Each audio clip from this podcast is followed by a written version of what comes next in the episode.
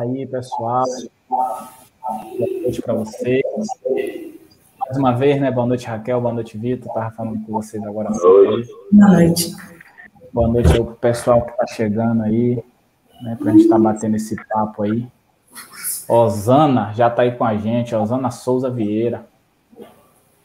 Já está aí, seja bem-vinda. Vamos começar a bater esse papo aí sobre esse assunto, né, que é tão discutido e é tão debatido no meio, tanto no meio religioso quanto no meio secular, né? Há, há essa dúvida, né?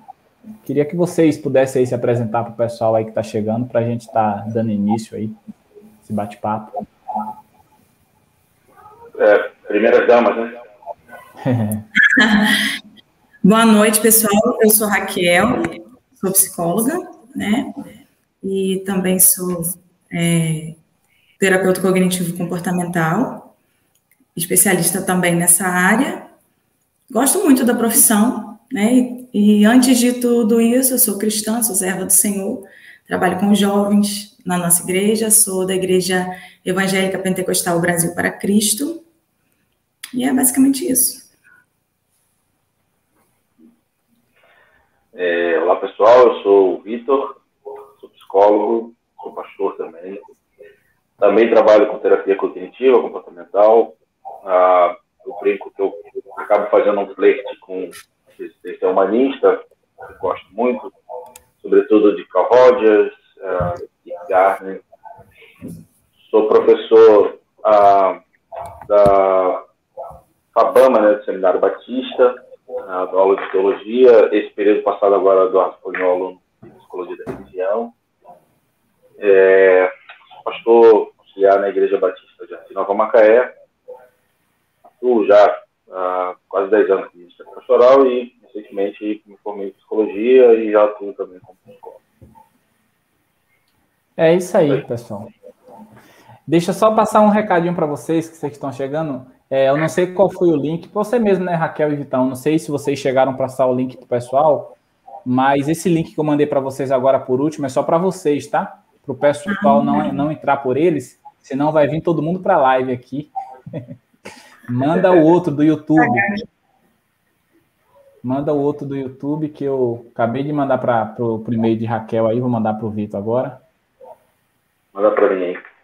Aí, se vocês quiserem compartilhar nos stories. Esse que eu mandei, eh, eu tô mandando agora para você aí, então, YouTube. Pronto. Aí o pessoal entra e chega aí. Pessoal que está chegando aí, boa noite. Pode ir colocando os comentários de vocês aí, as perguntas, que nós vamos começar esse, esse bate-papo.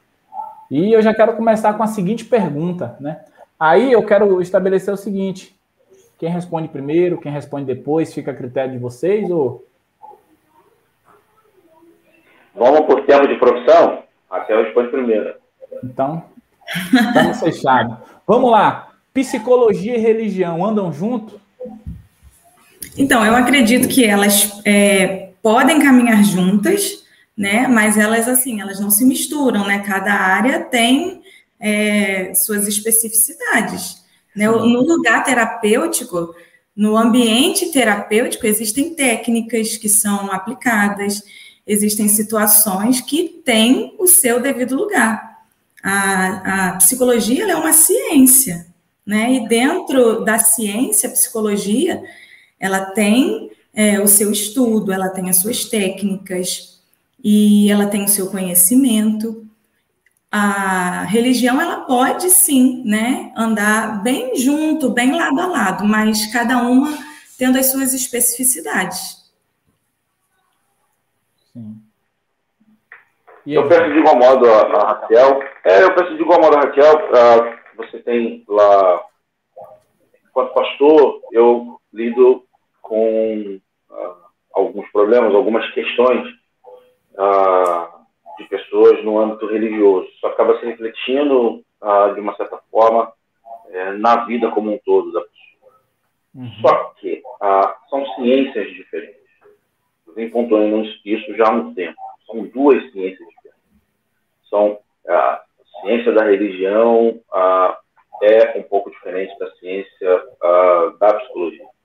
Então, são questões diferentes, são técnicas diferentes, são abordagens diferentes, mas tudo endereçadas ao homem, tudo endereçado ao ser humano, tá? na sua totalidade.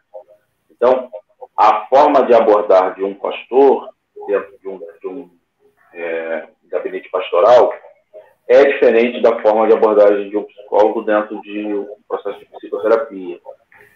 A via de regra, um pastor ele, ele é conselheiro, dar conselho, ele direciona aquele membro, aquela membresia a entender a, seus problemas e o pastor se envolve nesses problemas para tentar resolvê-los.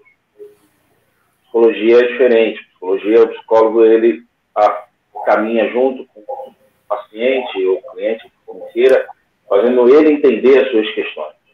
E aí o próprio paciente resolve as suas paradas através a, da psicoterapia, através das técnicas elaboradas, através é, todo o processo terapêutico.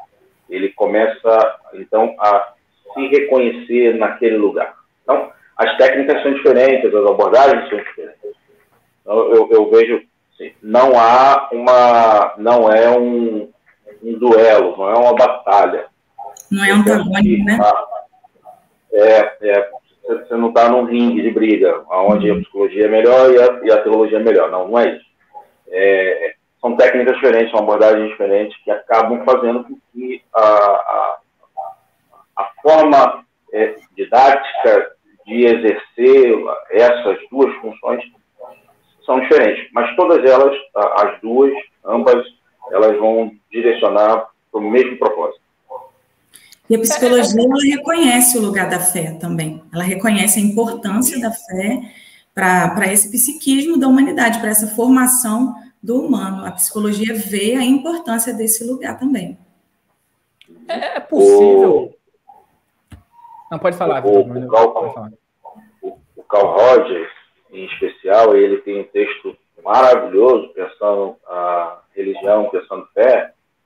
É, para quem sabe, Carl Rogers era religioso, era, era, protestante, e aí, só que ele se envolveu com a ciência, se envolveu com a psicologia, uh, sobretudo pensando é, perspectiva de existencialismo, então é, é, ele, ele não é que ele abandona, ele não escreve, mas tem um texto dele que ele escreve falando sobre religião, e é o único texto assim, belíssimo do Carl Rogers falando sobre religião, e ele diz que a, a, a religião ela é um ponto de equilíbrio do homem, fazendo com que esse homem entenda as suas questões e tenha princípios. Então, é, é, a religião ela, ela, ela, ela prossegue nesse caminho, a, direcionando princípios, a identidade, direcionando vários pontos a, saudáveis para a vida do homem. É, e você vê um, um, um entrelaçamento é, de religião com re, regiões humanas, né? E a psicologia trata é, de humanas. É, assim, é, eu não sei qual o pensamento de vocês acerca do, do da, da, desse entendimento da área psicológica. Para vocês, é, é necessário um pastor ter esse conhecimento? Um pastor ele consegue pastorear sem o conhecimento da psicologia? Posso responder, Pode. Cara, ele consegue sim. Não é necessário. Eu tenho, assim, tenho, até nas minhas aulas eu tenho pontuado isso. Bom seria que todo pastor fosse psicólogo. Vou te falar de experiência própria. É, é, eu, lá para o quinto período da faculdade, comecei a me tornar um pastor mais humano. Não que os pastores que não são psicólogos, que não têm a, a, a, a ciência da psicologia, não sejam humanos. Não é isso. Estou falando eu, enquanto pessoa, me tornei uma pessoa mais humana. A minha forma de, de é, lidar com o outro mudou. Então, assim, o que, que a psicologia acrescentou à minha vida? A minha abordagem com o ser humano na sua essência mesmo.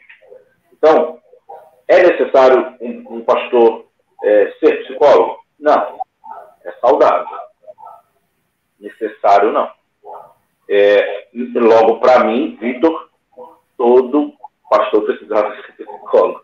Mas é, é, não é necessário. Não, não, não tem uma, a, algo que vai indicar isso que a, não, a, a, todo pastor precisa ser psicólogo. Se ele não for psicólogo, ele não tem condições de liderar um pouco. Não, não é isso. Até porque o ministério pastoral não é uma profissão, assim como eu e Raquel somos profissionais de psicologia. O ministério pastoral é, é, uma vocação que Deus dá e só Ele retira. Eu nunca vi Deus retirando a vocação de ninguém. Então, Deus dá uma vocação e vocação é essa que faz com que você tenha uma perspectiva diferente, diferenciada de outras pessoas. Quando se visualiza ser humano enquanto ser humano, um espelho de si próprio, você indica muita coisa para ele. Quando você ah, visualiza o ser humano como alguém que está ali para lhe servir, o Estado, né? Então aí a, a abordagem é outra, o procedimento é outro. O pastor precisa ser psicólogo? Não. Na minha concepção, é muito saudável. Eu concordo plenamente com, com o Vitor. Lógico que hoje a gente tem um movimento até mesmo dentro da igreja, né, que coloca a visão psicológica ou até mesmo a visão do coaching no lugar bem destacado, né? E a gente precisa pensar essa diferença, como o próprio Vitor falou, né? O pastor é pastor, ele não precisa ser psicólogo para ser um bom pastor, ele tem um chamado, ele tem uma vocação. Agora, se ele quiser fazer a psicologia, um curso de psicologia, pode ajudá-lo a lidar de uma forma diferente, de uma forma que ele vai ter uma visão mais abrangente sobre o ser humano. Né? Pode ser uma ferramenta usada por ele. Não necessariamente ele obrigatoriamente tem que ser psicólogo ou um pastor que é psicólogo seja, entre aspas, aí melhor ou pior do que um outro que não seja. Entendi. É, assim, eu, quando eu falo pastor, só o pessoal que está nos assistindo a entender, eu estou falando do líder que está à frente de, de, de, pessoas. Não necessariamente pode ser um pastor, pode ser uma outra pessoa que esteja liderando alguém, que esteja à frente de um trabalho. Eu estou falando isso porque, é, uma vez que ele não é psicólogo, ele precisa entender até onde ele pode ir. Ele tem que saber identificar o momento a qual ele encaminha uma pessoa para um psicólogo e a qual ele trata aquilo como problema espiritual. Não sei se vocês estão me entendendo. Uma vez que ele é psicólogo, uma vez que ele não é psicólogo, porque vocês já devem ter visto por aí, muito, muitos, muitos evangélicos, muitos líderes religiosos, trata muitas coisas como se tudo fosse demônio.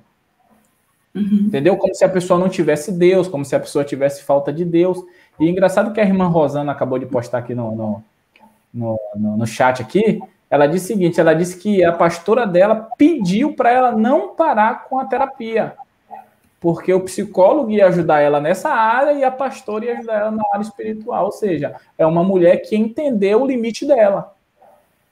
Ela chegou e falou: aqui, até aqui eu vou, daqui para lá quem vai é o psicólogo, é a pessoa que é responsável por essa área, a pessoa que estudou para isso. É porque a gente coloca é, a psicologia ainda, né? A sociedade ainda coloca a psicologia num lugar diferente. Por exemplo, a gente não mandaria, por exemplo, o pastor não mandaria uma pessoa que quebrou a perna parar de ir ao fisioterapeuta ou parar de ir ao médico para consertar aquela perna, para ajudar a melhorar aquela perna. Porque a gente consegue ver o físico, né, o problema físico, e a gente consegue dizer assim: não, vai se tratar, tem um médico, tem uma ciência por trás disso daí que vai te ajudar. Agora, a psicologia ainda, ela pode ser um pouco mal vista, né, até mesmo pela igreja, como se ela tivesse em competição com a questão espiritual. Só que não é uma competição, né? É uma ferramenta que vai ajudar em áreas, são técnicas que vão ajudar em determinadas áreas. Né? Quando a gente tiver esse conhecimento, a gente entende com muito mais facilidade que existem situações, sim, que a psicologia pode dar conta. Com certeza pode dar conta. Entendi. Eu estava eu, eu tava lendo um texto, uh, um tempo atrás, uh, do Jung.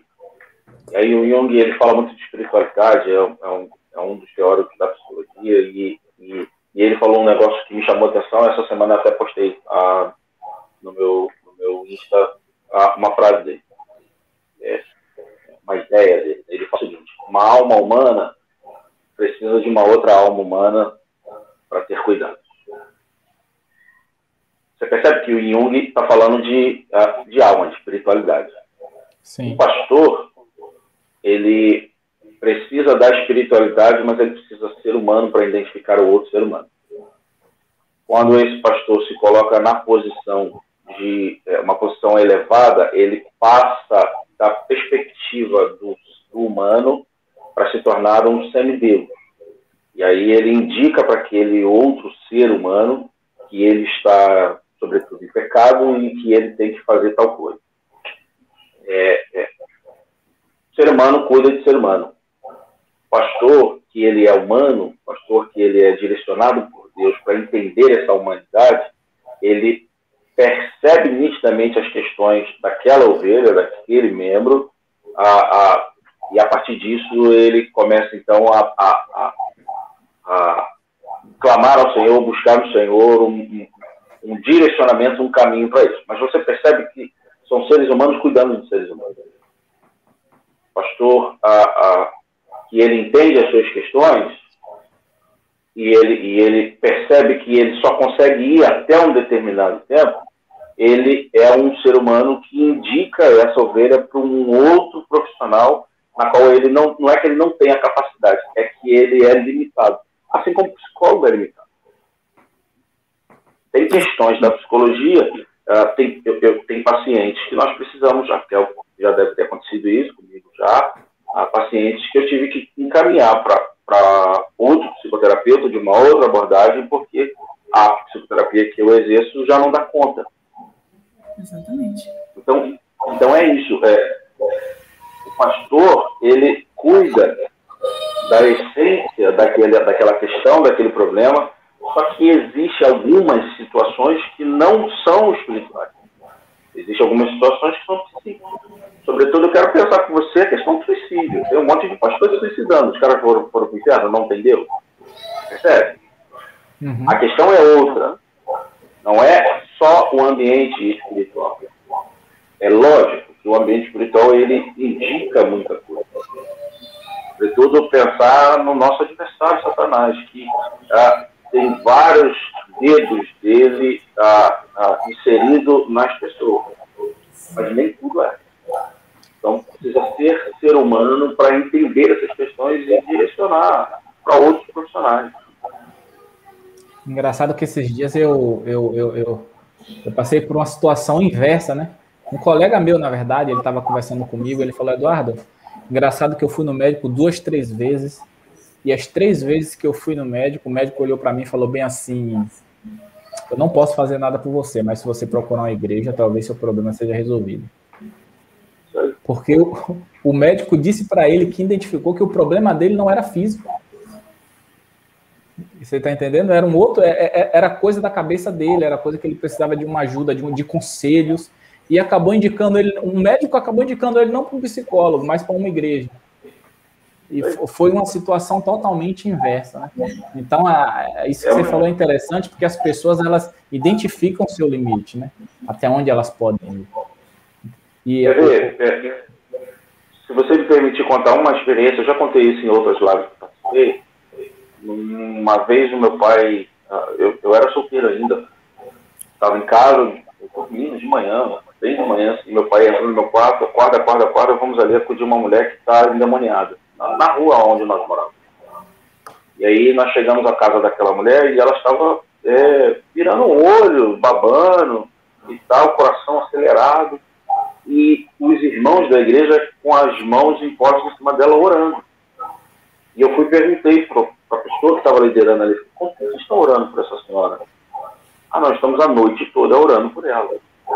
Nós começamos uma vigília de oração e por volta de, não sei precisar, mas sei lá, uma da manhã, ou mais um pouquinho, ela começou a se debater, se debater, se debater, nós começamos a orar, ela parou de se debater, e daqui a pouco ela voltou de novo, se debatendo, virando o olho, fumando pela boca, é demônio, precisa sair, precisa sair. Eu olhei para aquela mulher, quando eu botei a mão no peito, a mulher estava com o coração acelerado. Eu falei, pai, a mulher está infartando. Meu pai, pega ela agora, vamos botar no, no, carro e vamos levar. Meu pai encostou o carro. Eu nunca vi meu pai dirigindo tão rápido da nossa casa até o HPM. Nós fizemos, acho que, sei lá, sete, oito minutos, muito rápido, muito acelerado meu pai dirigiu e eu peguei aquela mulher, botamos dentro do carro, levamos para o cliente, chegamos lá, o que pegou, coisa e tal, resumo da a mulher faleceu. Tempinho depois ela faleceu. Não era, a mulher estava infartando. Você percebe? Eu contei uma situação inversa da medicina indicando para a religião. Eu estou te contando algo ah, da religião invertendo para a medicina. Olha só, precisa ter essa, essa identificação do ser humano. Nem tudo é demônio e nem tudo é físico. É, é interessante. Mas vamos lá. Jesus. Tem alguma situação de Jesus na Bíblia que ele envolve algumas ferramentas da psicologia, usa de algumas ferramentas da, da psicologia ou não? Quer falar primeiro? Vai lá. Pode falar. Então, a, a, Bíblia ela, ela é repleta né, de, de conceitos, porque ela vai tratar o ser humano como um todo. Em nenhum momento as questões emocionais vão ser deixadas de lado, muito pelo contrário.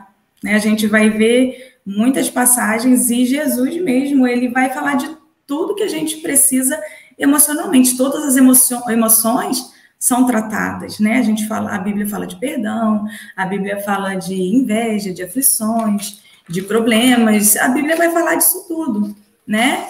E Jesus também ele trata o tempo todo de relações humanas. O tempo todo Jesus está ali falando das relações humanas. E psicologia é isso, é o estudo dessas relações também, além do comportamento humano, as relações humanas elas estão ali praticamente em primeiro lugar, né? Eu queria ler para a gente ter um exemplo, João 14, até separei aqui nessa, nessa parte, quando diz assim: Jesus fortalece os seus discípulos.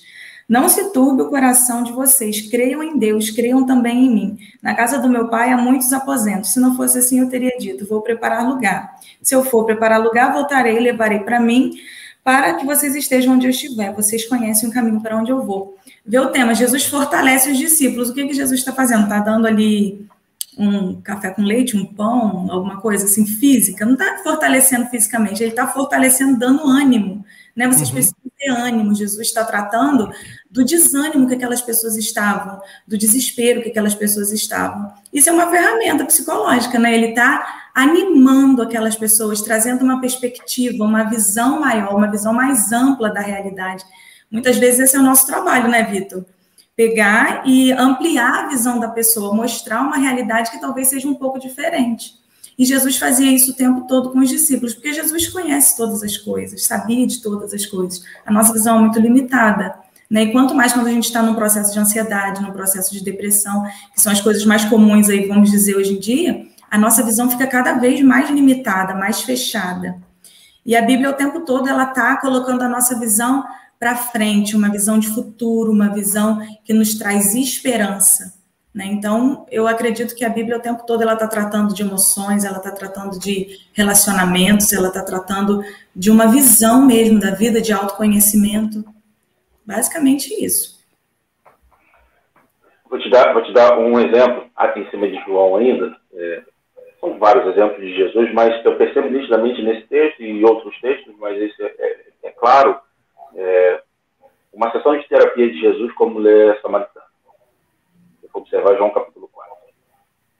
É, Jesus começa, inicia um diálogo com aquela mulher, e aí ele, é de água, coisa e tal, é, ela vem, então, mas eu, eu, sou samaritana, vocês são judeus, vocês não podem conversar com a gente, eu sou mulher, é, homem não conversa com mulher, e tal. E aí, num determinado momento da história, Jesus pontua algo, fala para ela assim, é, cadê o seu marido? Aí ela começa entendendo que ela não tinha marido. Não, e tal, que você, você acha bem, você, você tem marido. E o que você está agora, ele também não é seu. Vai e modifica as suas questões. Jesus faz aquela mulher entender a questão dela, entender as emoções dela, entender o erro dela. Você percebe que Jesus não fala para aquela mulher, ó, vai lá, termina com esse cara, modifica a sua vida e caça alguém para você casar. Não, Jesus falou assim, vai não peque mais. Ou seja, não faça mais isso.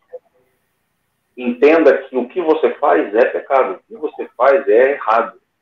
Os caras com quem você se relaciona não são maridos. E eles estão errados de ficar com você sabendo que eles estão casados. E você está errada de ficar com eles sabendo que eles nunca vão ser seus. Então Jesus faz ela entender a questão dela, sem crítica, sem mágoa, fazendo ela perceber a, o que angustiava. Ela entende sua questão, modifica sua vida. Alguém já me perguntou, Jesus foi psicólogo? É, Para mim, sim, o maior de todos. Eu posso ficar a noite toda aqui te dando vários outros exemplos. Jesus. Ou seja, não há uma não há uma imposição, né? Não existe essa imposição. Ah, você tem que fazer isso, você precisa fazer isso. Porque eu não sei se vocês vão concordar comigo, dentro do, do, do, do nosso, das nossas igrejas, eu, não, eu falo igreja em geral, o que mais se vê é isso. É uma imposição. Né? É, não, você tem que fazer isso, porque se você não fizer, tá errado. Você tem, você, você não pode namorar com aquela pessoa, porque se você namorar, você, você tá em pecado. Ainda que, assim, eu entendo dessa forma, ainda que aquela pessoa esteja em pecado, esteja no erro, ela precisa entender isso. Foi exatamente o que você acabou de dizer que Jesus fez com, com, a, com a mulher. Jesus não apontou o erro, Jesus não apontou ela falando que ela estava em pecado. Jesus fez ela entender que ela estava errada. Correto? Isso aí, cara, olha só, eu, eu tenho pensado algumas questões já há algum tempo com relação a essa imposição. Jesus, assim, tem um cara, dois caras que eu sou apaixonado na vida. Primeiro deles é Jesus e depois o segundo é meu pai. Vou te explicar por quê. Jesus, assim, fantástico nas suas questões e o que a religião a, colocava como imposição naquele tempo, no momento em que ele chega à Terra, que ele nasce e, e começa, inicia seu ministério, há 30 anos, é, o que, que indicava os, os, fariseus, os doutores da lei, para você ser um rabino, você tinha que ir para o templo, explicar uh, lá para os seus talmudinhos o, o, que de fato tinha que acontecer, dar ensinamento, tal, ser um rabino, exemplar, um, um rabino exemplar era aquele que ia ao templo, que ficava lá naquele manto. Blá, blá, blá. Jesus quebra todos os protocolos, mas sem brigar com ninguém. Ah, já no começo da palavra, Jesus está numa festa. E aí ele salva um casamento, salva uma guerra. Jesus caminha, vai continuando caminhando e ele vai para a casa de um bandido, Zaqueu. Zaqueu era a escória da sociedade. Todos os fariseus que estavam acompanhando aquela multidão para ver o que Jesus ia fazer, imaginavam que o final daquela procissão fosse acabar no templo. Jesus não tinha ido ao templo ainda. Jesus vai para a casa de Zaqueu. Ô, Zaqueu, você está fazendo o que aí? Desce daí, eu vou comer com você hoje. E ele, ele não modifica só esse protocolo, mas ele transforma a vida da família de Zaqueu e de Zaqueu também. Ele modifica a vida daquele cara. Mas você percebe que Jesus ele não impõe. Jesus não vive um processo religioso em que as regras são mais importantes do que pessoas. Eu tenho pensado muito sobre isso. Ah, o que de fato nós vivemos hoje? Nós vivemos uma religião do Cristo ou vivemos uma religião da denominação? Quem é que nós colocamos no céu e quem é que nós colocamos no inferno?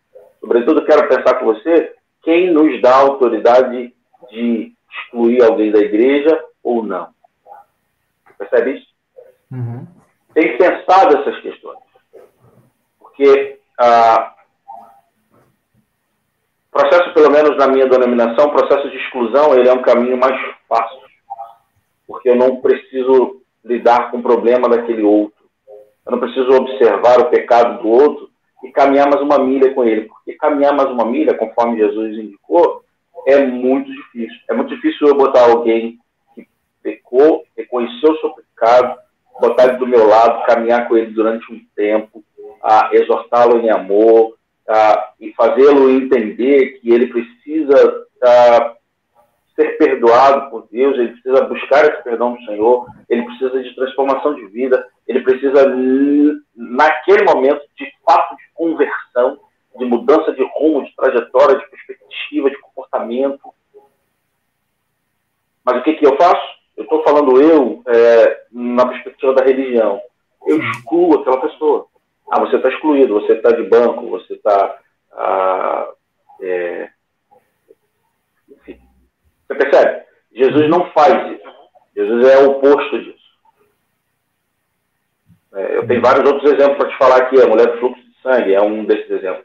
A filha de Jairo é um desses exemplos. Entendi. A sogra de Pedro é um desses exemplos. Quando Jesus vai orar no, no, é, no monte e os discípulos estão com ele, Pedro e João começam a dormir, ele volta, está sangrando, está suando sangue, e ele volta, acorda aí, vocês estão dormindo, estão com os olhos pesados, estão cansados, a batalha é grande vocês estão dormindo. Jesus poderia fazer várias outras, ter várias outras atitudes, mas Jesus opta sempre em prol do ser humano, e não da regra do ser humano. É.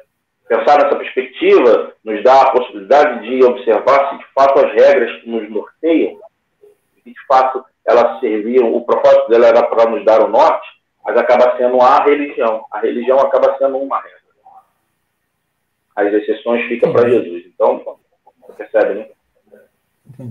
É, engraçado que você falando isso aí, tem uma situação mais ou menos idêntica, né?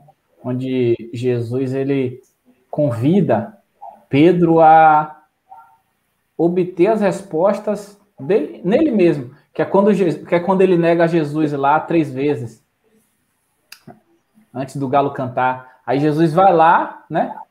Jesus vai lá e tem um diálogo com ele. Vocês acham que naquele momento ali Pedro ele entrou num, um processo de depressão? O que, é que aconteceu ali? Ele entrou num processo de autoconhecimento, né? Porque ele começa a dizer que não, eu tô junto, vamos embora, eu jamais vou negar, né? até o ponto que ele se conhecia era de que jamais negaria e de que estaria junto, né? O meu amor é muito grande. E depois do processo todo da negação, ele reconhece, acaba reconhecendo a falha dele, né? Então, nisso tudo, tem uma frase que diz assim: para a gente saber onde a gente vai chegar, a gente precisa primeiro saber onde a gente está, qual é o ponto de partida. E esses exemplos, até os que o Vitor citou, eles falam muito disso, de um processo de autoconhecimento, é Jesus revelando, na verdade, quem a gente é. E para a gente se aproximar de Jesus, a primeira coisa que a gente precisa ter é o reconhecimento da nossa falha, o reconhecimento de quão pecadores todos nós somos e o quanto a gente precisa de Deus, o quanto a gente precisa desse Jesus que é perfeito. Né? Então, esse reconhecimento de quem nós somos fala de autoconhecimento, porque às vezes a gente faz até mesmo uma ideia diferente de quem a gente é, das nossas forças, ou do nosso conhecimento de nós mesmos. Mas é importante é. isso, a gente saber as nossas limitações e realmente quem a gente é. Isso é muito importante para a gente viver no mundo, para a gente ter comunhão, para a gente desenvolver numa comunidade. Isso faz parte de, de ser saudável. Entendi. Aquele período, é porque existe, existe um, um, curto espaço de tempo entre a negação de Pedro e entre Jesus se encontrar com ele na praia. Para vocês, o que é que aconteceu? Qual foi o sentimento que Pedro obteve? Porque primeiro ele pecou, né? E aí ele reconhece porque ele lembra do que Jesus tinha falado com ele. Então eu acredito, mas eu não sou especialista na área de psicologia, eu acredito o seguinte: eu acredito que Pedro ele desacreditou, des, se desanimou e se afastou, porque Pedro ele voltou às práticas antigas. Ele voltou a pescar e não a fazer o que Jesus tinha ensinado ele a fazer. Correto? Então, o que, que vocês acham que aconteceu nesse, nesse meio tempo? Qual foi o sentimento de Pedro antes entre a negação e entre o diálogo dele com Jesus na praia. Que sentimento foi esse que levou ele a, a, a abandonar o que Jesus tinha ensinado a ele? O mesmo sentimento da, da negação. A mesma prática que Jesus, a mesma técnica que Jesus utiliza com Pedro ah, na ceia, ele utiliza também na praia. Pedro, tu me ama? Sim, Senhor, claro que eu te amo. Então, Pedro, volta apacenta os meus ouvinhos. E ele faz a pergunta para o segundo: Pedro, tu me ama? Sim, claro que eu te amo. Volta e apacenta os meus cordeirinhos. Na terceira vez, você percebe que eu tô três aí de novo? Pedro, tu me ama? Ele abaixa a cabeça, reconhece que ele é falho, reconhece que ele abandonou, reconhece que ele perdeu a esperança, e fala, Senhor, tu sabes de todas as coisas. E sabe também que eu te amo. E aí Jesus fala assim, então, sai daí. Larga essa rede aí. Volta e apacenta os meus cordeiros. É a mesma técnica. Ele, ele, ele peca né, lá na, na ceia, ele nega, né, como Jesus é preso e tal. É, ele se entristece, ele entra. Eu posso, não sei se Raquel concorda comigo, pode até me corrigir, mas ele entra numa espécie de humor deprimido. É, é, com dor na alma, com dor no coração, no espírito. A desesperança é muito grande né, no seu coração. Ah, ele estava depressivo? Não, estava com humor deprimido, estava doendo, estava doendo, né? A morte de Jesus estava doendo para Pedro. Ele esquece que Jesus falou que ia morrer e ia ressuscitar. E aí a desesperança faz isso com o ser humano. A partir de então ele perdeu, a partir do momento que perde a esperança, ele volta às suas práticas antigas. Até porque ele tinha que sobreviver. Então ele volta a pescar. E aí Jesus aparece para ele na praia e utiliza da mesma questão, da mesma técnica com ele, fazendo as mesmas perguntas. E ele retoma a esperança, ele entende o processo, fala, caramba, Senhor, eu, eu, o Senhor sabe que eu te amo, mas o Senhor sabe todas as coisas, sabe que eu sou errado, sabe que eu pequei, sabe que eu neguei o Senhor, sabe que eu perdi a esperança, mas o Senhor sabe também do meu amor pelo Senhor. E aí, Jesus, então, é, resgata Pedro naquele momento, fazendo ele entender a sua Entendi. Quer falar alguma coisa, Raquel? Não, concordo. Entendi. É, vamos, vamos, vamos falar, já que nós falamos de humor deprimido, vamos falar um pouco de, de depressão. Para vocês, existe algum. Como é que eu posso dizer? Algum personagem bíblico depressivo? Alguém que vocês indica, é, identificaram esses sintomas, é claro, né? A gente pode pensar Judas. é um deles. Mas você pode pensar também João. Você pode pensar Elias. Abraão, Elias. Tem, tem a ideia de Abraão? Eu só ia fazer uma pergunta. Jacó, no, no início dele, aquele período em que ele teve aquela disputa ali com o anjo, ele entrou, ele passou por algum processo depressivo? Por que, por que, que eu estou perguntando isso? Porque é, geralmente quando nós entramos em uma, em uma depressão, é, eu falo que eu passei um período de, depressivo, é, nós tentamos, eu pelo, pelo menos, né? Eu tentava resolver um problema de maneira desesperada. Eu queria resolver aquilo. E não conseguia. E aí eu entrava mais fundo ainda na depressão. Então, o, Jacó, ele chegou a entrar nisso, não entrou, passou longe? É, o que diferencia a depressão, na verdade, é o período, né, também de tempo, né? Ela, ela vai ter um tempo específico, ela precisa durar meses, semanas, um tempo determinado onde aquela pessoa está com humor deprimido, a pessoa tem o humor, a pessoa chora, a pessoa está triste por um período de tempo, a pessoa tem uma visão negativa de si, ela não se vê bem, não vê bem suas características, ela tem uma perda de interesse pelas coisas que ela gosta, ela tem uma visão muito negativa do futuro, ela perde a esperança. Né? Então, às vezes, a gente não tem tanta informação assim para dizer o período que, que o personagem né, ficou naquela, naquele estado, porque é normal, depois de uma perda, depois de uma luta, depois de um sofrimento, alguma coisa aconteceu, você está num período de luto, você vai ficar triste, você vai ficar mal-humorado, você vai chorar, você, né, é normal. Agora, se isso não passou, se isso está persistente, se isso está atrapalhando sua rotina, se você não tem mais prazer nas coisas que você faz, aí a gente já pode começar a considerar um processo depressivo. É... Segundo, segundo o nosso manual diagnóstico, DSM-5, uh, após o sexto mês, né? E assim, então, o período de depressão. Tem aí um, um, processo de humor deprimido que inicia um aprofundamento da tristeza, a falta de, de vontade, você tem uma questão aí tá, dos, das quedas das taxas hormonais, sobretudo serotonina, dopamina e ocitocina também. Você não tem aí uma perspectiva muito é, saudável das sinapses que acontecem ah, de hormônios do nosso cérebro para o corpo. Você tem uma questão biológica ah, ah, envolvendo uma questão psíquica, é, como a Raquel contou muito bem, é difícil pensar isso através de um texto, através de uma, de um, de uma informação bio, é, biográfica. Né?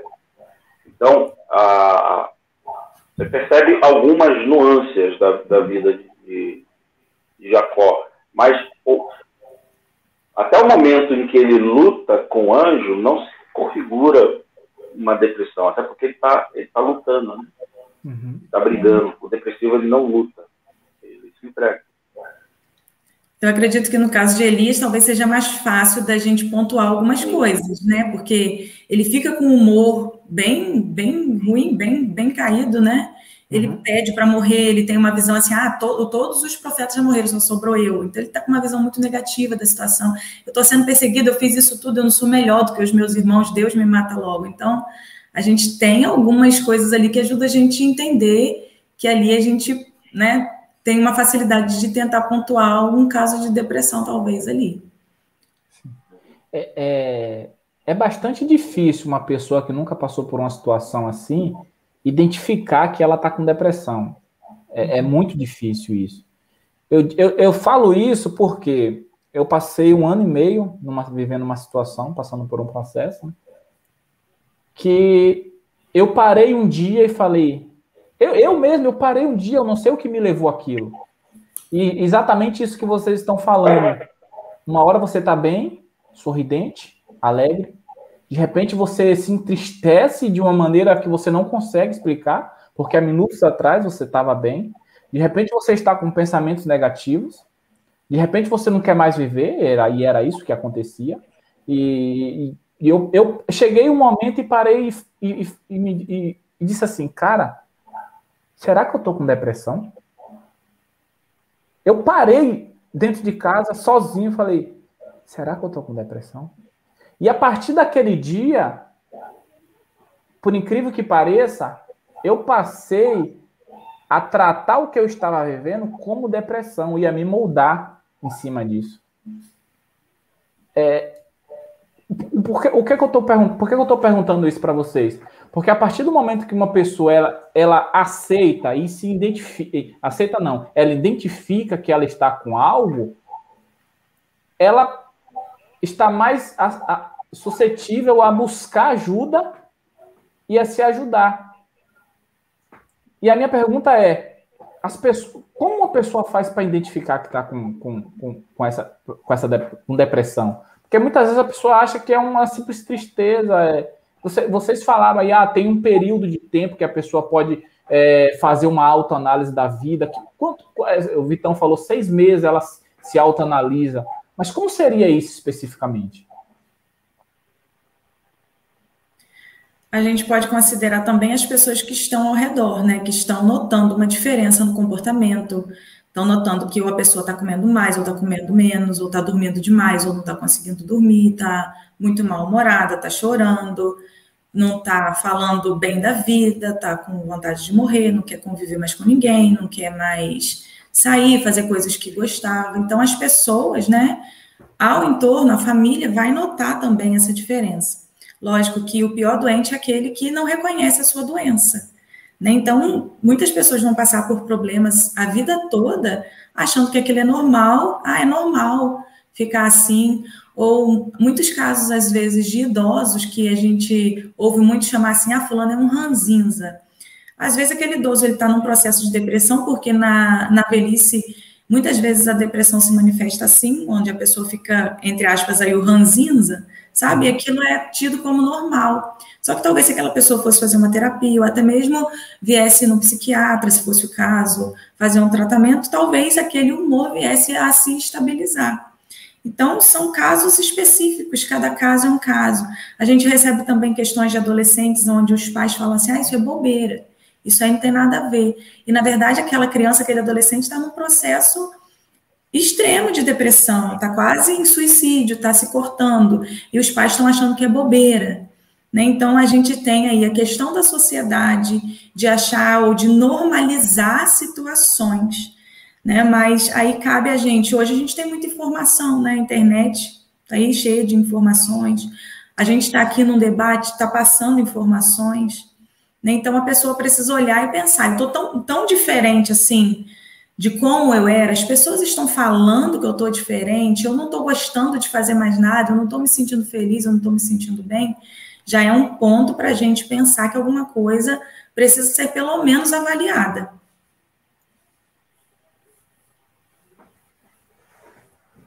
E aí, Vitão, quer falar alguma coisa? É isso. Não, eu concordo plenamente com o que a Raquel falou. É, a mudança comportamental, ela é, é, ela é perceptível ao ambiente na qual essa pessoa vive. O ambiente seja esse religioso, seja esse é, familiar, profissional, há uma mudança comportamental geral na pessoa. Só que Vocês... em si é um processo de depressão, ela, ela modifica toda a sua vida. Toda a sua vida, em todos os ambientes. Geralmente, uma pessoa que é frustrada por um erro cometido no passado, geralmente essa pessoa vive um. Se ela não procurar um, um tratamento, ela vive um, um, longo processo depressivo, correto? Exemplo, uma é, pessoa, que, uma pessoa que. Vou só dar um exemplo. Uma pessoa que anos atrás teve uma oportunidade de um bom emprego, né? e de repente ela, sei lá, cometeu um erro bobo na, na empresa, saiu e a partir daquele momento nunca mais ela conseguiu ter uma, uma boa oportunidade e ela colocou dentro de si que a única oportunidade que ela ia ter na vida ela já teve e não vai conseguir mais e entrou no processo depressivo e não sai mais. É, assim, a gente precisa dividir isso daí frustração não tem a ver com depressão. É, é, é, um caminho. Uhum. Frustração, geralmente, algumas pessoas desenvolvem uh, um processo de autossabotagem. Tem pessoas que auto se sabotam a vida inteira por uma frustração uh, acontecida há muito tempo atrás e que não desenvolvem depressão. Do contrário, tem pessoas que desenvolvem depressão porque se frustraram com alguma questão é, está falando de frustração, tem muita relação com angústia. E aí você vai pensar é, as angústias da vida são gatilhos que acontecem na vida e que vão gerando angústia, angústia até o ponto de se frustrar.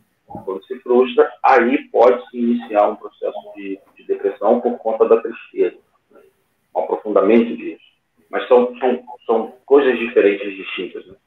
A angústia é, ela tem relação com a frustração, a frustração, via de regra, não tem relação com a depressão. Pode ser o caminho para isso. É, porque cada caso é um caso, né? Cada caso de depressão vai, vai desenvolver de um jeito, não necessariamente toda frustração vai levar a um caminho de, de depressão. Né? O que hoje a gente tem é uma reatividade muito grande a não saber lidar com a frustração. Né? A gente tem aí na, na sociedade, até mesmo nas redes sociais, o que se ensina é sorrir o tempo todo. Né? Então, não se pode lidar com sentimentos ruins, mas a gente tem que aprender a lidar com todos os tipos de sentimento, nós fomos feitos para isso. Né? Então, é, essa tem que ser a nossa pregação. Todos os sentimentos fazem parte. Errar ou perder faz parte. Aí cabe a nossa humanidade se reerguer, se levantar, fazer de novo, mas todos os sentimentos fazem parte do ser humano. E não tem para onde a gente fugir. Assim como a gente lida com a felicidade, é muito bom, todos nós vamos ter que lidar com tristeza, e não tem para onde fugir disso. Todos nós vamos lidar com frustração. E tem que elaborar isso, né? É necessário elaborar isso. Algumas pessoas não vão conseguir elaborar frustração? De fato, algumas pessoas não vão saber lidar com a frustração. Mas enquanto a vida, a esperança para se aprender, porque tudo é aprendido, né? Comportamento é isso, é aprender. Podemos entender então que se a pessoa ela tem esses determinados sintomas a partir de seis meses, que esses sintomas vêm se repetindo, é um estalo para ela procurar um especialista para né, diagnosticar, para saber o que, que ela tem, correto? Sim. Eu vou mais além. O estalo para procurar um psicólogo, um terapeuta, é no momento em que a, a, a confusão na cabeça acontece. É, não precisa esperar o sexto mês para você procurar. Porque meses, você, pode, né? é, você pode resolver uma questão antes de virar uma depressão.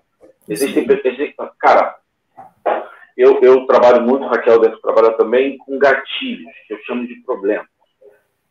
Uhum. Na vida nós temos vários gatilhos, a todo momento. Nós estamos aqui, tudo tranquilo, podemos sair dessa live, instalar um, um, algo na nossa, na nossa vida isso vira uma questão. Então, isso é um gatilho.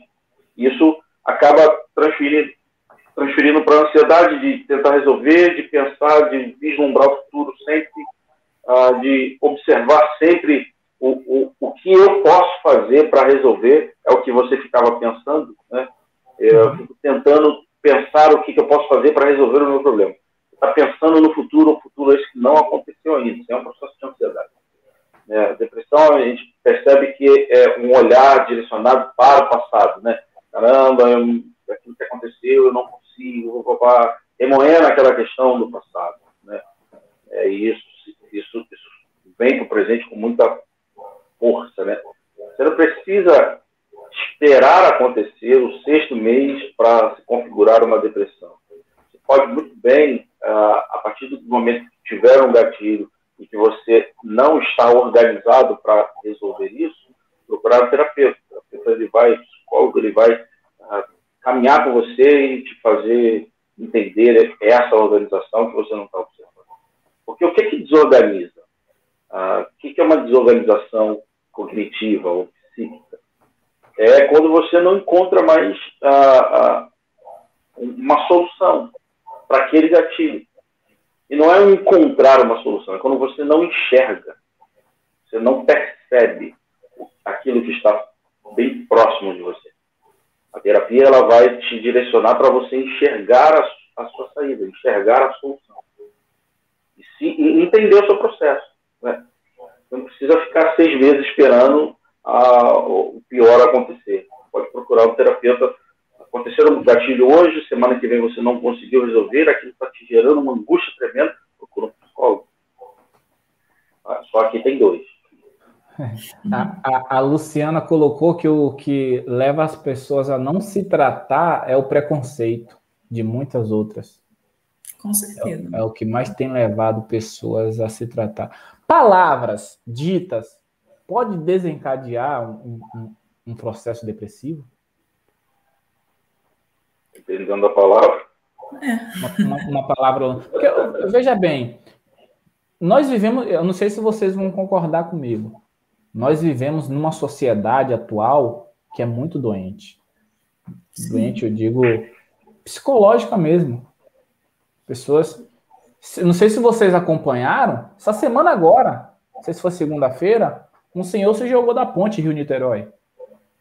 Sentou no parapeito da ponte e pulou aquela pessoa estava doente? Eu acredito que sim, fisicamente. Existe uma coisa chamada profecia autorrealizadora, né? Que é quando a pessoa ouve tanto, né? Aquela criança ouve tanto, você é isso, você é isso, você é aquilo, você é isso, que a criança, né? Ela não tem capacidade naquele momento para discernir. Não, eu sou, não sou, não. A criança vai vestir aquela camisa. Não, estão dizendo que eu sou isso? Eu sou isso. Né? Então, isso é muito importante. Palavras podem causar? Palavra é vida e morte. A Bíblia já diz isso. Né? Então, palavras podem abençoar e palavras podem amaldiçoar. Nós nos alimentamos de palavras, nossa mente se alimenta de palavras. Então, palavras negativas podem causar um mal-estar, podem causar uma baixa autoestima, se uma pessoa ouve o tempo todo, ah, você é feia, ah, você é isso, ah, você é aquilo, ah, você é burro. Isso pode sim causar é, problemas, não necessariamente uma depressão, tá?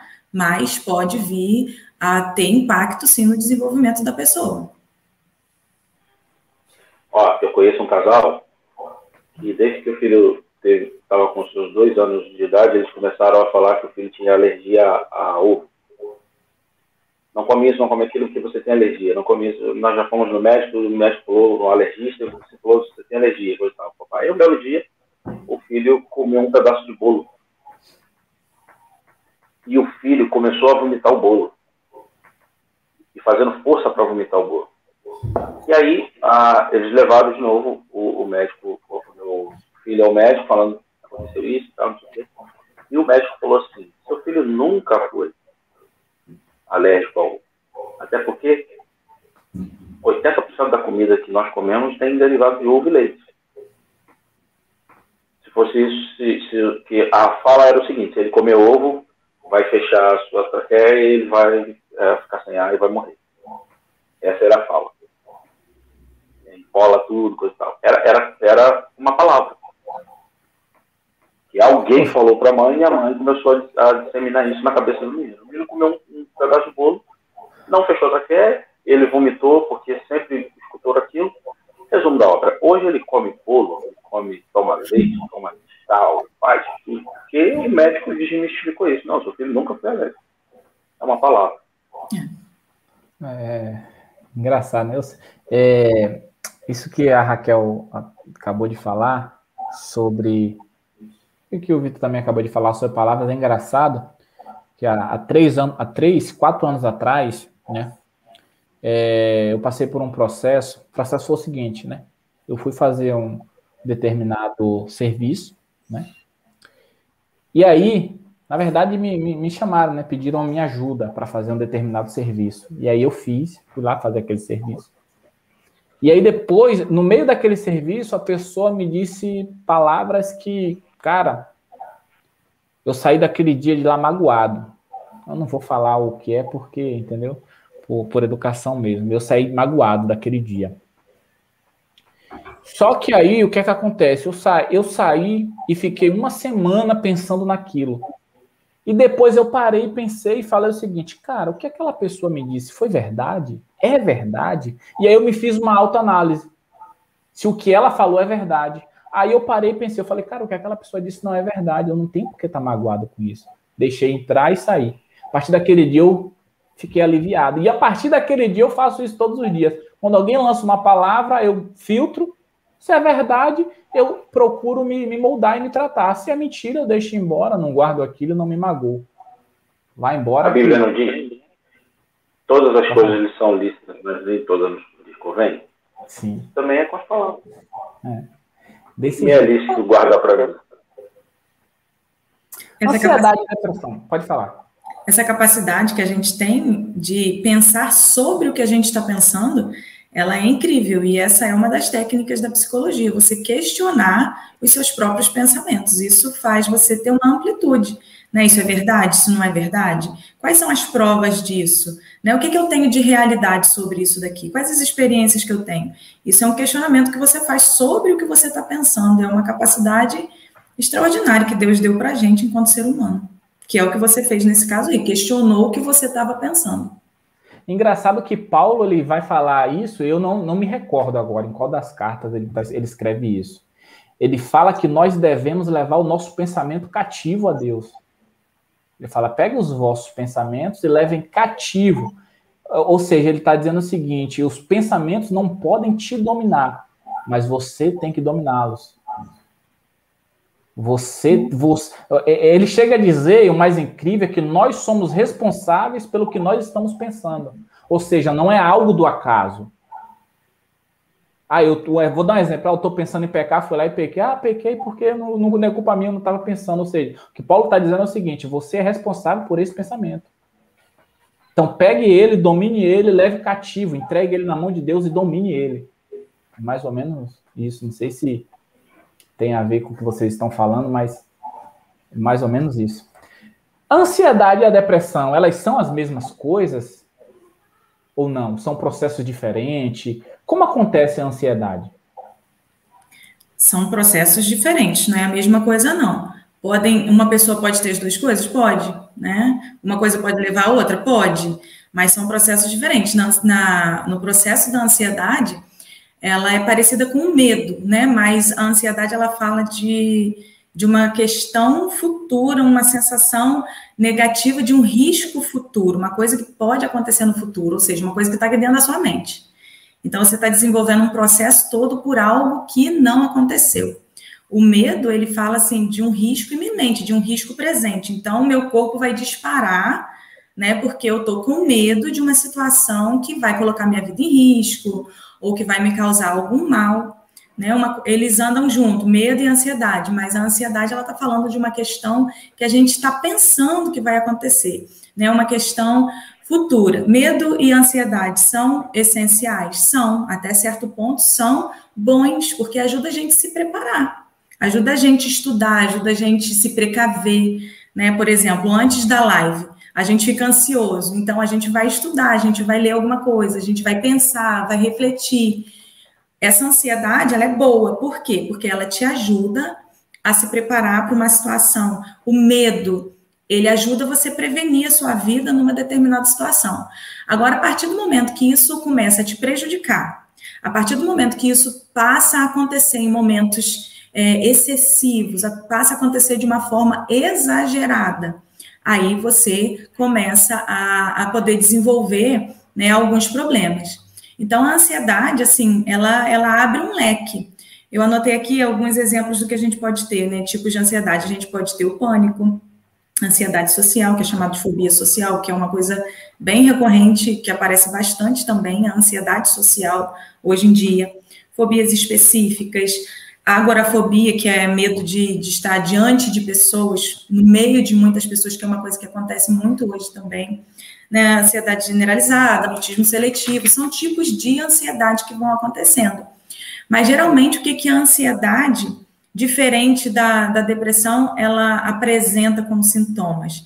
Ela vai ter a pessoa falando assim, ah, eu tenho medo de perder o controle. Isso é uma frase que aparece bastante. Tenho medo de perder o controle, eu vou ficar descontrolado, eu vou ter um ataque cardíaco, meu coração está muito acelerado, meu rosto está vermelho, eu estou nervoso, eu estou assustado, eu evito situações, né? Minha mão está pingando suor, eu estou suando, né? Isso tudo fala de ansiedade. Isso tudo fala de um processo de ansiedade que está acontecendo ali.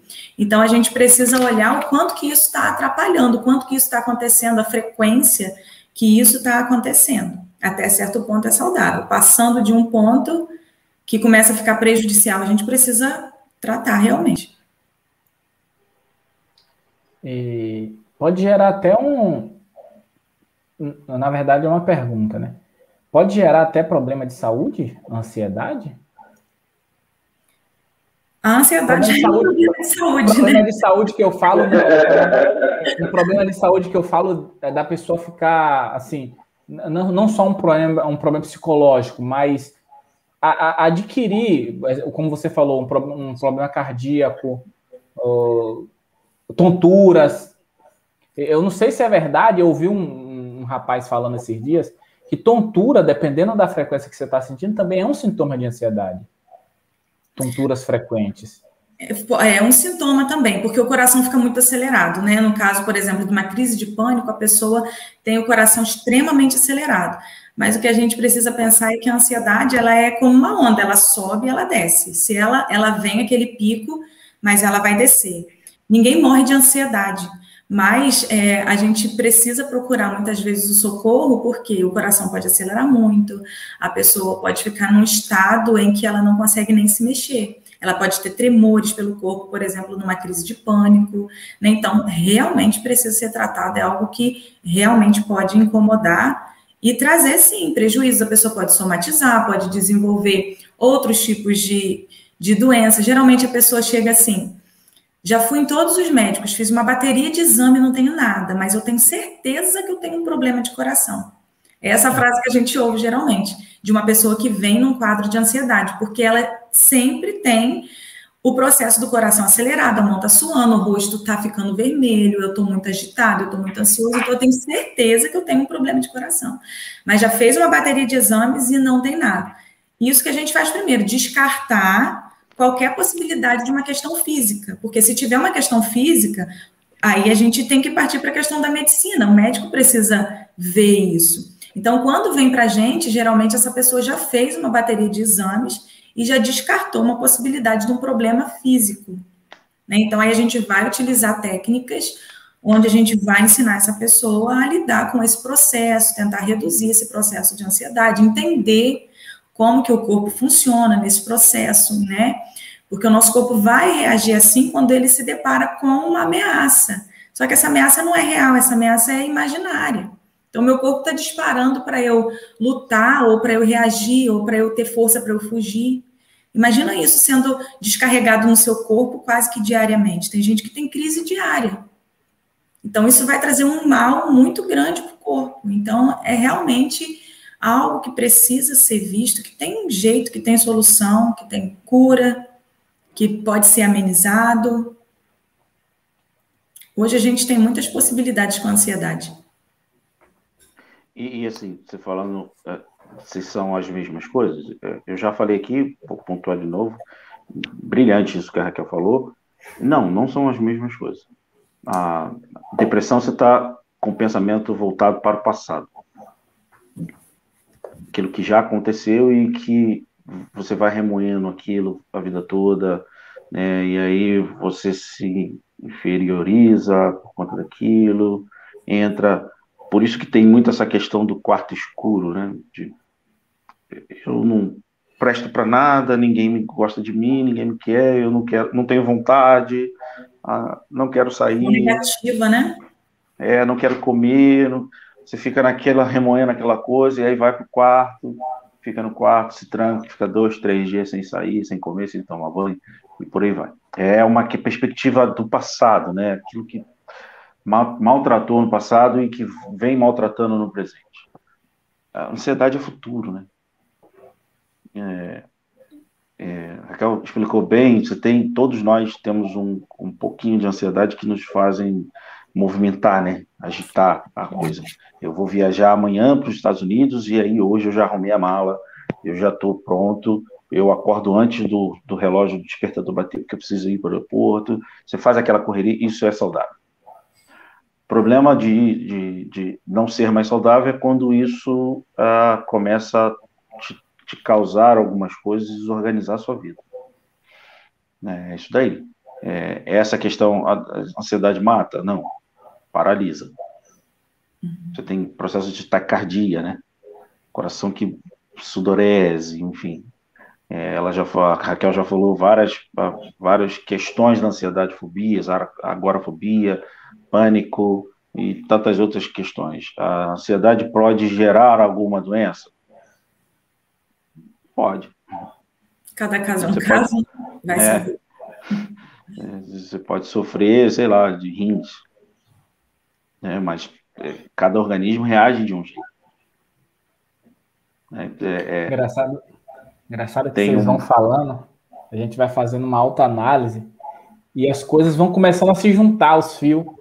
Aí você fala, caramba, aquele dia, aquele negócio tá Eu estava daquele sentido. jeito. Caraca, aquilo tá, agora aquilo tá fazendo sentido, agora eu tô começando a entender. Isso é, isso é engraçado porque eu tenho certeza que as pessoas que estão assistindo também estão fazendo uma alta análise, né? Eu tenho, por exemplo, é, minha, minha família lá em Salvador que está assistindo, e eu tenho certeza que eles estão fazendo uma alta análise da, da vida, né? Da, dos acontecimentos, de por que eu estava assim, e, pô, isso que vocês estão trazendo de informação agora é riquíssimo para ajudar as pessoas, né? E eu louvo muito a Deus por, essa, por esse momento aqui, cara. É, você, você vai pensar. É, existem situações das nossas vidas que é, elas maltratam muito. Né? Momentos, e, né? É, momentos, gatilhos, eles maltratam muito, maltrataram muito e continuam maltratando. O que, que é isso que acontece que ainda me, me afeta? Percebe? Eu, eu, quando eu falei que eu faço um flerte com o existencial humanista, eu falei isso certa vez para um professor meu, ele começou a rir, ele cantou para mim assim: você, você, você guarda aquela música, eu sou de todo mundo e todo mundo é meu também, de todas as abordagens.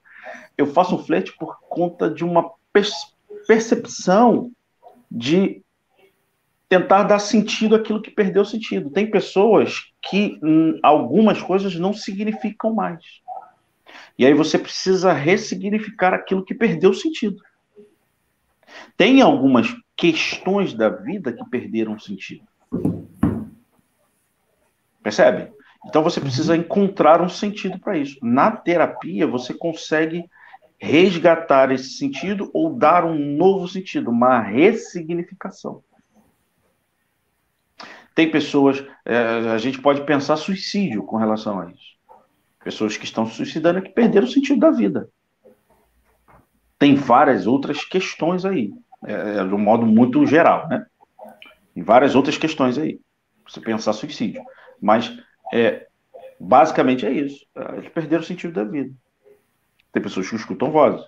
Tem pessoas que entram no estado, no estágio depressivo, depressivo profundo, aprofundado. E aí a, perdem a vontade de viver, se matam.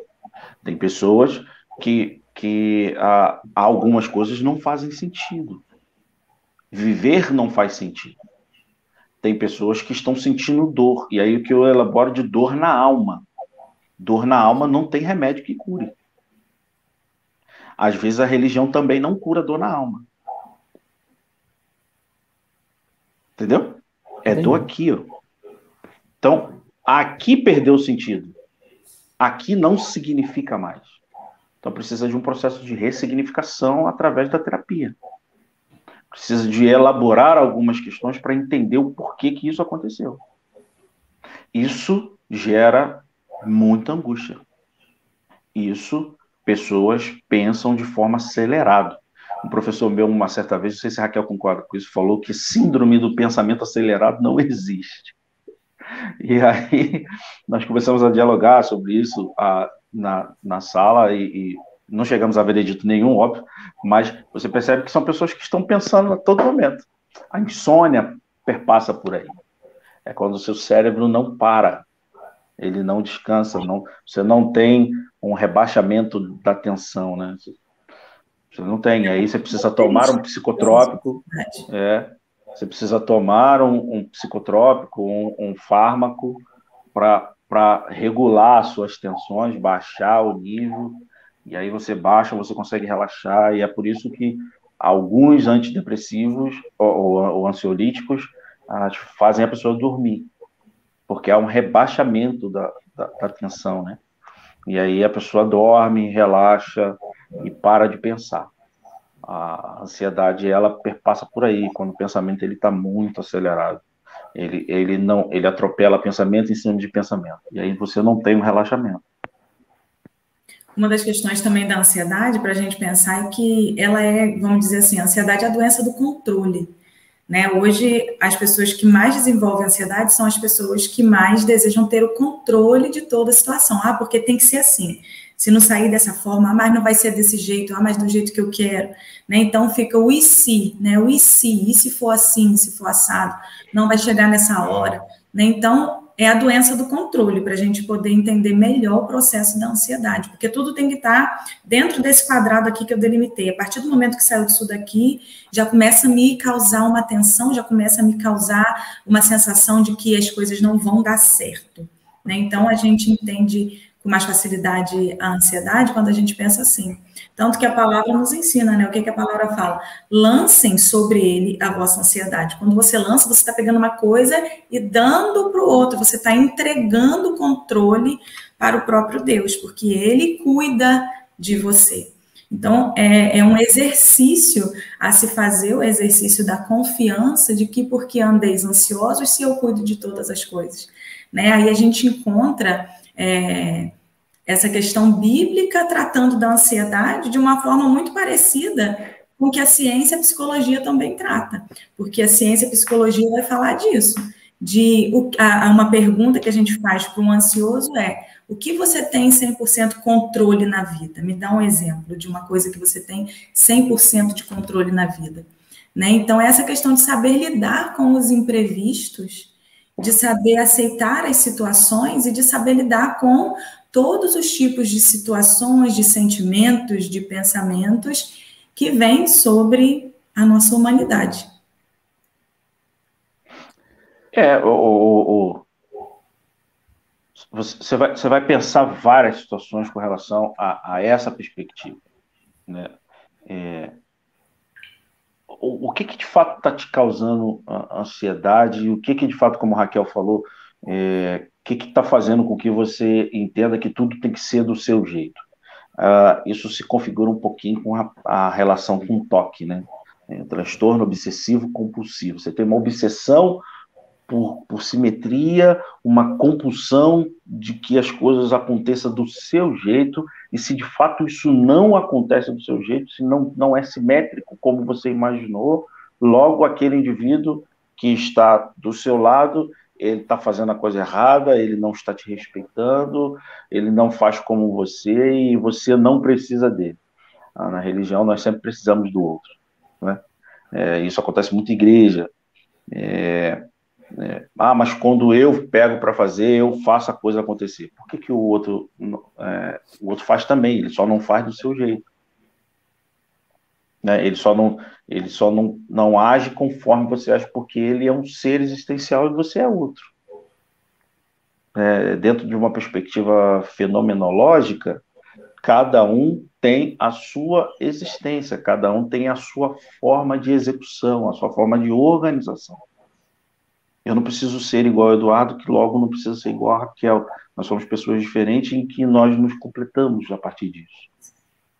Né? Isso e, é, é, é um complemento. Né? Quando ah, essa questão te gera angústia, é, você pode pensar em ansiedade, você pode pensar transtorno obsessivo, compulsivo, né? E isso é assim extremamente uh, vem muito enriquecido de adoecimento, né? Precisa procurar ajuda.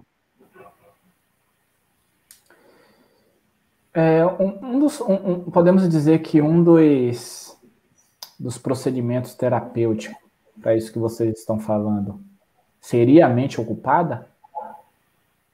Seria uma pessoa que desse, começasse a a, a direcionar aquela pessoa a ocupar sua mente.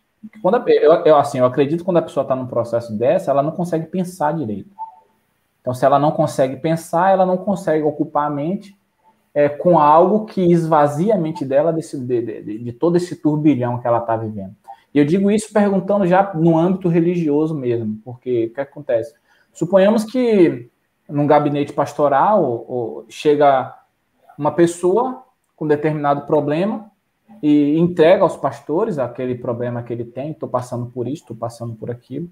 E se for, como o Vitão falou, se for em alguma outra dessas igrejas, em algumas igrejas ela vai excluir a pessoa, né? É, eu presenciei uma situação onde uma, algumas pessoas, um, um, alguma, algumas pessoas chegaram para os pastores e deixaram um assunto com eles, entregaram um determinado assunto para eles.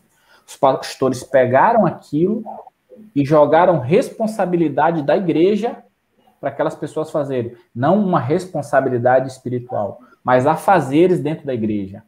Para que a mente daquela pessoa estivesse ocupada dentro da igreja, não fora. E, e a minha pergunta é essa: mente ocupada é uma da, da, dos processos terapêuticos né, nessa questão, é claro. Não sei se ficou claro a minha pergunta. Eu acho que mente entendida, né? É porque o que, é que acontece? É, é, vamos lá. Eu peguei a pessoa, eu sei que ela está com aquele problema, não consegue pensar direito. É, então eu vou chegar para aquela pessoa e falar assim, cara, vem todos os dias, eu preciso estar com você. Eu não falei para ele que eu estou tratando ele disso, mas eu sei que é um tratamento. Então eu vou chegar para aquela pessoa. Pode falar, Raquel a distração ela pode ser usada em algum momento, onde a gente pode tentar fazer com que a pessoa se concentre também no que ela está vivendo no agora, mas de forma nenhuma a gente pode deixar de encarar a realidade que está trazendo sofrimento para a pessoa. A gente precisa expor o que realmente está trazendo esse sofrimento. Chegar no uhum. pensamento raiz, chegar na questão central do que está trazendo, desenvolvendo esse processo de ansiedade.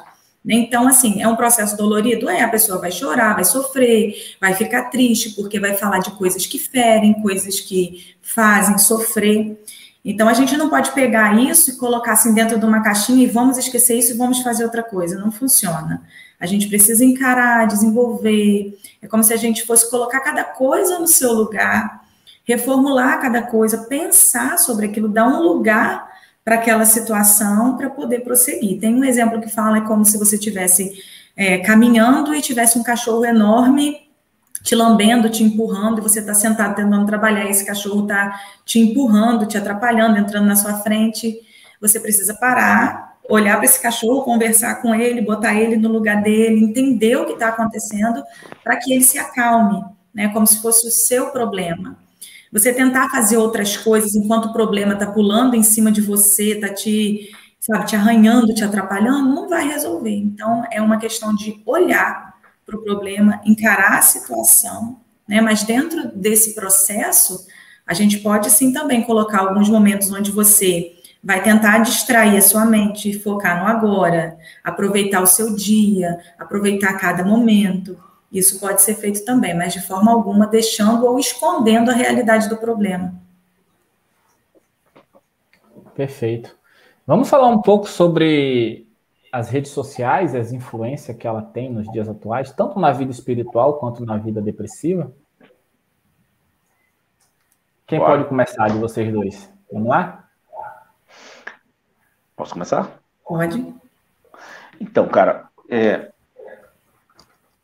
tudo, tudo que você vai usar, se não usar bem, se não usar para o positivo, ele vai trazer algum tipo de prejuízo a você. Se você for usar a religião ah, de forma equivocada, ela vai te trazer algum prejuízo. Se você for usar um carro de forma equivocada, ele vai te trazer algum tipo de prejuízo. As redes sociais também é, é da mesma forma. É, a pergunta é: para que está usando a rede social? Qual é a motivação desse uso? Sobretudo você vai pensar, ah, tem gente assim, não, eu, eu faço pesquisa no Google. Joia, acho muito saudável. Tem muita coisa boa no Google? Tem tem muita coisa ruim também. Ah, eu vou pesquisar artigo científico, eu falo sempre para os meus alunos isso. Vou, vou pesquisar artigo científico no Google. Vai para o Google Acadêmico. Lá você vai ter só coisas que prestam. O que não presta não vai ter no, no Google Acadêmico. Percebe?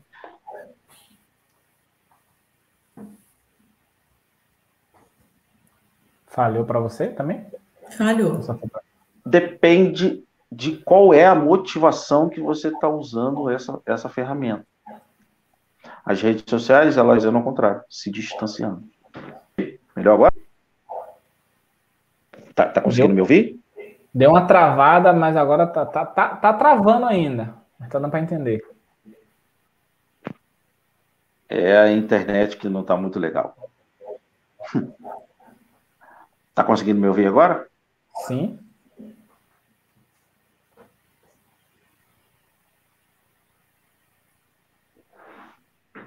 As redes sociais, sociais serviram um pouco para aproximar essas pessoas. Tem, tem pessoas que se distanciam e passou a ser digital. Depende de qual é a motivação que a pessoa Vitão, tava... é... Pode falar, Raquel. Eu estava assistindo, é, lendo esses dias uma reportagem sobre isso, que estava dizendo que uma coisa inédita aconteceu, onde a nova geração, pela primeira vez, está é, tá desenvolvendo um QI inferior à geração dos seus pais. Né? Estão associando ao uso excessivo é, de redes e de computadores e celulares, porque na verdade a gente precisa dessa interação, né? Interação de verdade, de estar junto, de aprender no físico um com o outro. E isso eu achei muito interessante, porque né, o uso excessivo é o que o Vitor falou, é a questão do ser excessivo, né? Do ser excessivo que vai trazer a dificuldade. Então a questão aí é a dependência né? Porque a dependência da rede social, ela pode ser comparada, tem estudos que dizem que essa dependência pode ser comparada a uma dependência de álcool, a uma dependência de tabaco, a dependência de jogos, né? E jogos já é uma questão também online. Se a questão for aí vista a dependência, aí a gente precisa pensar, porque essa dependência ela vai ter consequências como qualquer outro tipo de dependência né? Como uma dependência de droga, por exemplo. O que, que ela vai causar? Ansiedade, ela vai causar irritabilidade, ela vai causar falta de controle, ela vai causar isolamento, diminuição de, de interatividade social. Né? O que, que a gente faz hoje nas igrejas? Ah, vamos fazer um jejum de redes sociais. Né? É. Porque a gente está lidando com um sistema de recompensa. Como, por exemplo, é o sistema de recompensa da comida né? Um sistema imediato. A gente está lidando com um sistema aqui que vai falar de recompensa imediata. E as redes sociais, ela vai trazer muito disso. Ah, quantas curtidas eu ganhei? Quanto eu estou sendo bem visto? Quantas pessoas estão me elogiando? Isso tudo traz recompensa imediata. Então, a gente precisa ter cuidado com isso. Se a gente parar para pensar no sentido de estou dependente, quanto tempo eu passo do meu dia envolvido nas redes sociais? Né? Então, o sistema de recompensa ele vai liberar imediatamente é, dopamina, que vai ter o sentido de prazer. Né? Então, a pessoa vai sentir prazer em ver, ah, ganhei tantos likes, tantas curtidas. Então, isso pode se tornar extremamente perigoso, porque, como o Vitor falou, hoje o sistema social ele acaba se baseando nisso. Mas a gente precisa ter o equilíbrio, porque a ciência já está provando coisa que a gente já sabia, que a gente precisa ter interação real, interação de olho no olho, interação verdadeira, assim, de proximidade, de estar um com o outro. A gente precisa disso para o nosso desenvolvimento. É extremamente importante a gente pensar sobre isso. A, a pessoa que analisa porque o que acontece? Você falou de, vamos supor, você falou de Instagram aí, de, de curtidas, de, de, disso daquilo, né? A pessoa que segue um, um influencer, ela tá seguindo porque ela admira aquela pessoa. No mínimo, ela quer ou almeja ser igual àquela pessoa, né? Qual o perigo disso? de você almejar ser, ser, ser, aquela pessoa, querer ter aquelas pessoas, sendo que eh, a, a, a realidade das duas são totalmente diferentes. Então, essa é a questão. O que aparece no, no Instagram, o que aparece nas redes sociais, é sempre a perfeição. É uma pessoa que às vezes está brigando com a família, mas está tirando uma foto para postar que está tudo legal, que está tudo bem. Então não se aparece o lado negativo, aquilo que eu já vinha falando, né? O fato da gente ter que lidar com todos os tipos de emoções, com a realidade da vida. Aí a gente faz um paralelo com a Bíblia. A Bíblia apresenta homens, até mesmo aqueles que foram heróis ou muito bem vistos, a Bíblia apresenta todos esses homens dentro das suas falhas. Né? A gente vê, por exemplo, Davi, que é o homem segundo o coração de Deus, mas é um homem que também pecou.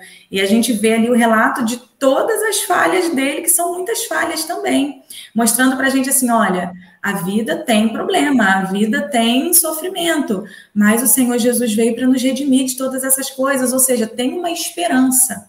O que as redes sociais muitas vezes, né, na, na maioria das situações mostra é uma vida que só lida com a felicidade. E a gente precisa ter cuidado com isso, porque na realidade da vida a gente vai lidar com todos os tipos de sensações e sentimentos. É uma falsa realidade, na verdade. Né? É uma falsa realidade. A pessoa posta algo, mas a realidade de fato é outra. Uhum. É uma falta da falta, segundo Lacan diz. Uma pulsão de morte. Pessoal, é isso. Acho que nós falamos aí não tratamos muito, porque eu tenho certeza que dentro desses assuntos que nós falamos aqui, tem centenas de, de, de outras coisas aí para se tratar, né? o assunto é grande. Eu não sou especialista na área, mas vocês são. É, vocês querem falar mais alguma coisa? Sei lá, conselho para os pais, por exemplo. O que é que vocês diriam? Cuidado com os pequeninos?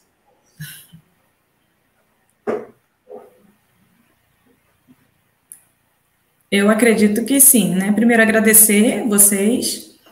E a gente precisa, né, essa questão de sempre estar de olho, né, observar as pessoas que estão convivendo com a gente.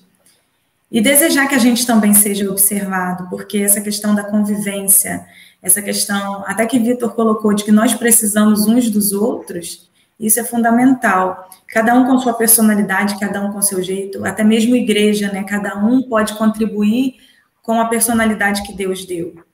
Né? Então, se a gente estiver observando que alguém está diferente, que alguém está um sofrimento, até mesmo uma criança, um adolescente, que seja importante a gente tentar ajudar, né? E para que a gente também seja ajudado. Então, essa, essa questão da convivência, acho que passa por todos os assuntos que a gente falou. Essa questão da convivência de verdade, de você conhecer de fato o outro, de você estar ali na verdade do outro, isso é bastante importante.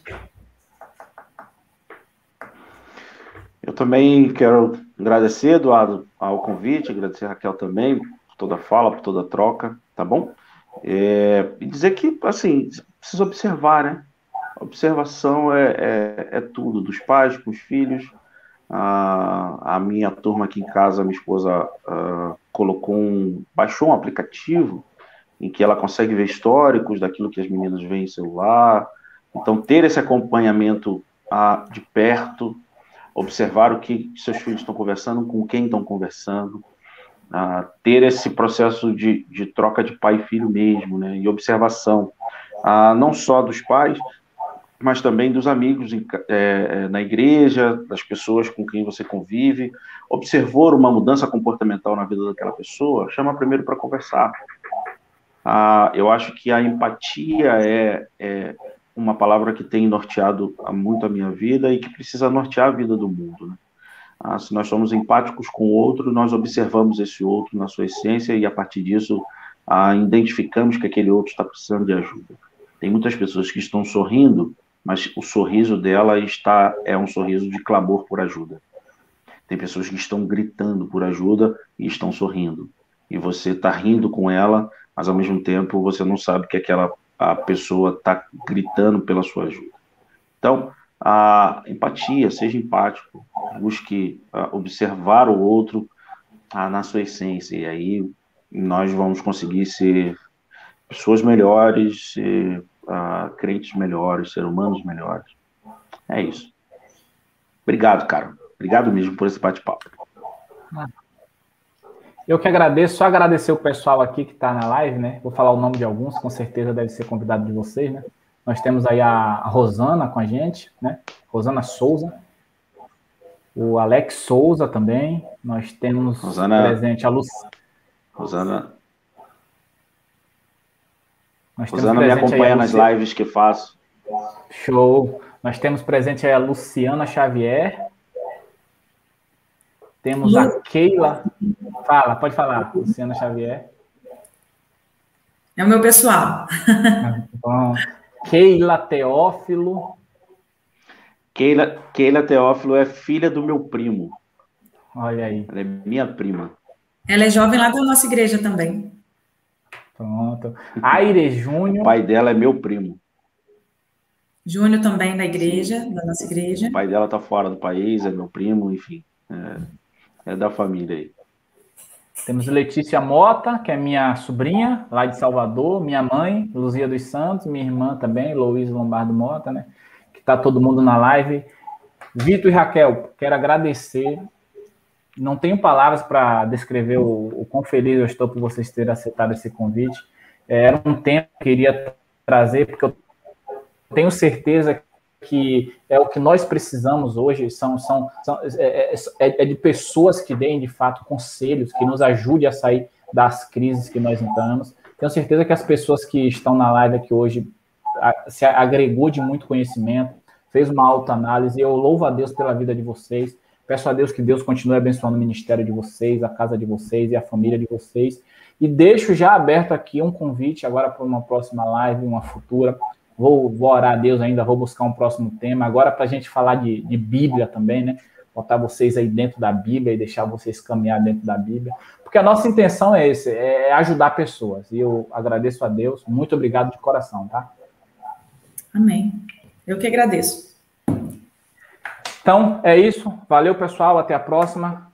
Tchau, tchau. Fica com Deus, tá? Tchau, tchau. Tchau para vocês. Boa noite. Boa noite.